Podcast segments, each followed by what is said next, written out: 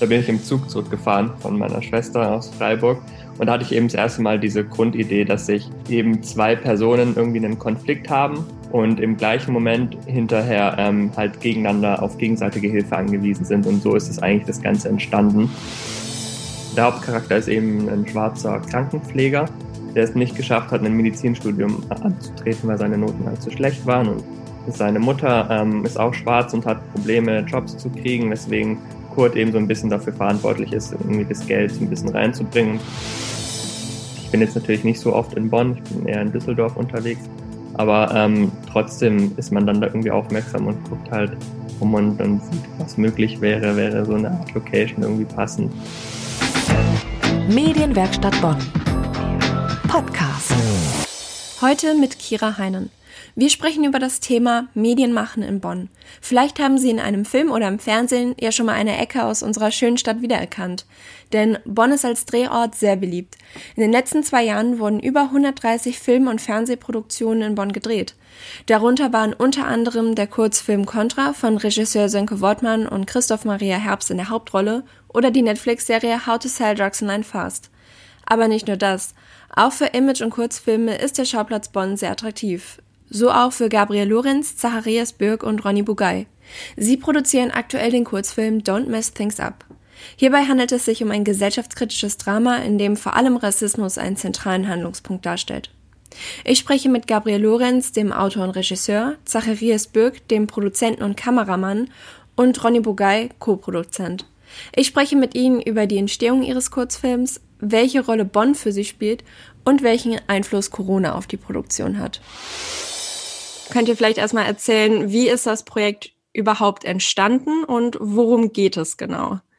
Ja, da kann ich vielleicht erstmal kurz einsteigen. Ja, gerne. Ähm, also die erste Idee hatte ich vor etwa anderthalb Jahren bestimmt jetzt schon. Ähm, da bin ich im Zug zurückgefahren von meiner Schwester aus Freiburg und da hatte ich eben das erste Mal diese Grundidee, dass sich eben zwei Personen irgendwie einen Konflikt haben und im gleichen Moment hinterher ähm, halt gegeneinander auf gegenseitige Hilfe angewiesen sind. Und so ist es eigentlich das Ganze entstanden. Ähm, also aus dieser eigentlich dieser Grundidee. So habe ich dann, wurde dann halt so ein bisschen außen aufgebaut, dass es dann halt doch stark auf jeden Fall ähm, den Konflikt, dass der Konflikt auf jeden Fall Rassismus sein sollte. Und kannst du vielleicht auch ein bisschen was zur Handlung erzählen? Ja, klar. Also, also es gibt eigentlich zwei große Nebenrollen und einen Hauptcharakter. Und der Hauptcharakter ist eben ein schwarzer Krankenpfleger, der es nicht geschafft hat, ein Medizinstudium anzutreten, weil seine Noten halt zu schlecht waren. Und seine Mutter ähm, ist auch schwarz und hat Probleme, Jobs zu kriegen, weswegen Kurt eben so ein bisschen dafür verantwortlich ist, irgendwie das Geld so ein bisschen reinzubringen. Und gleichzeitig würde er aber gerne eben sich ein Medizinstudium an einer privaten Uni finanzieren, was er mit dem Gehalt von einer von einem Krankenpfleger halt nicht schaffen kann. Und deswegen ist er so ein bisschen in die schiefe Bahn gekommen des Drogendeals. Da kommt er halt in so eine Spirale rein und sein Boss macht ihm so ein bisschen Druck, weil er macht es ja nur so nebenbei und ähm, ist ja eigentlich auch nicht sein Ziel, jetzt Drogendealer zu sein. Und deswegen nimmt er das nicht so ganz ernst, ähm, in was für einer Situation er sich da eigentlich befindet und kriegt dann eben Druck von seinem Boss, der wiederum von seinem Boss Druck kriegt und dann endet es halt so in einer Spirale, dass es, dass es sich halt so eine Auseinandersetzung ähm, mit einem ähm, rassistischen Obdachlosen hat. Und genau, und am nächsten, nach dieser Auseinandersetzung endet es halt dann darin, dass die beiden auf gegenseitige Hilfe angewiesen sind. Okay, es klingt auf jeden Fall richtig spannend.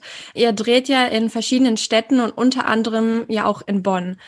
Warum habt ihr euch ausgerechnet für Bonn als Drehort entschieden?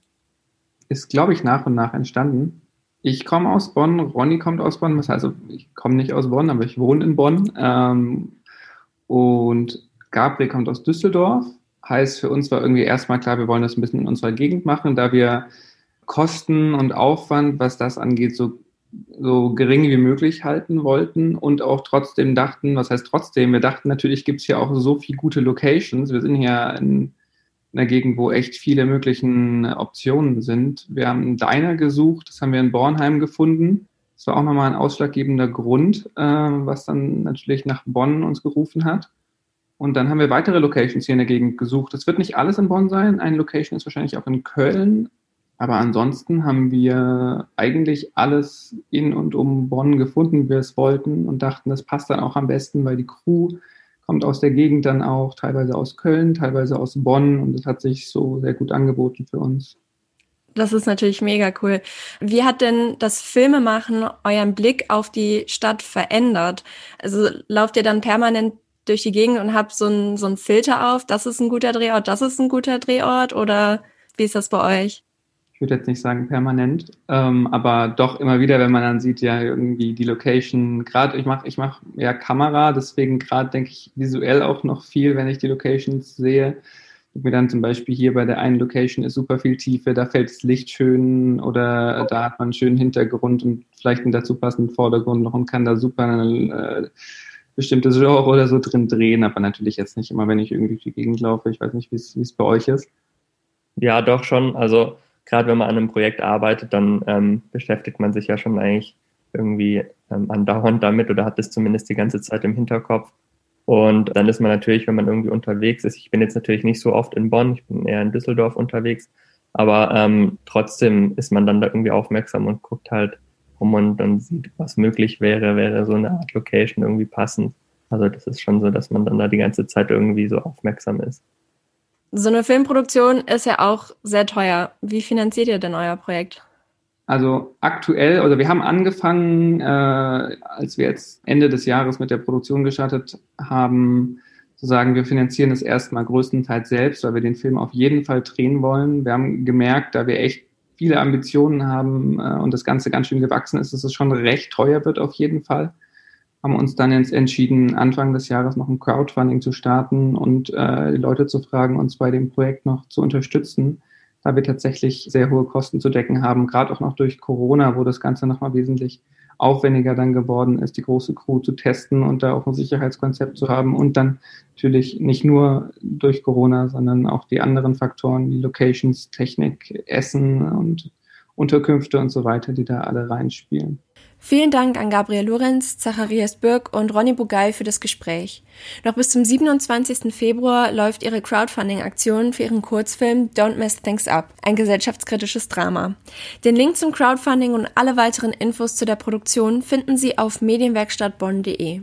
Das war der Podcast aus der Medienwerkstatt Bonn, heute mit Kira Heinen. Medienwerkstatt Bonn. Mehr Beiträge auf medienwerkstattbonn.de.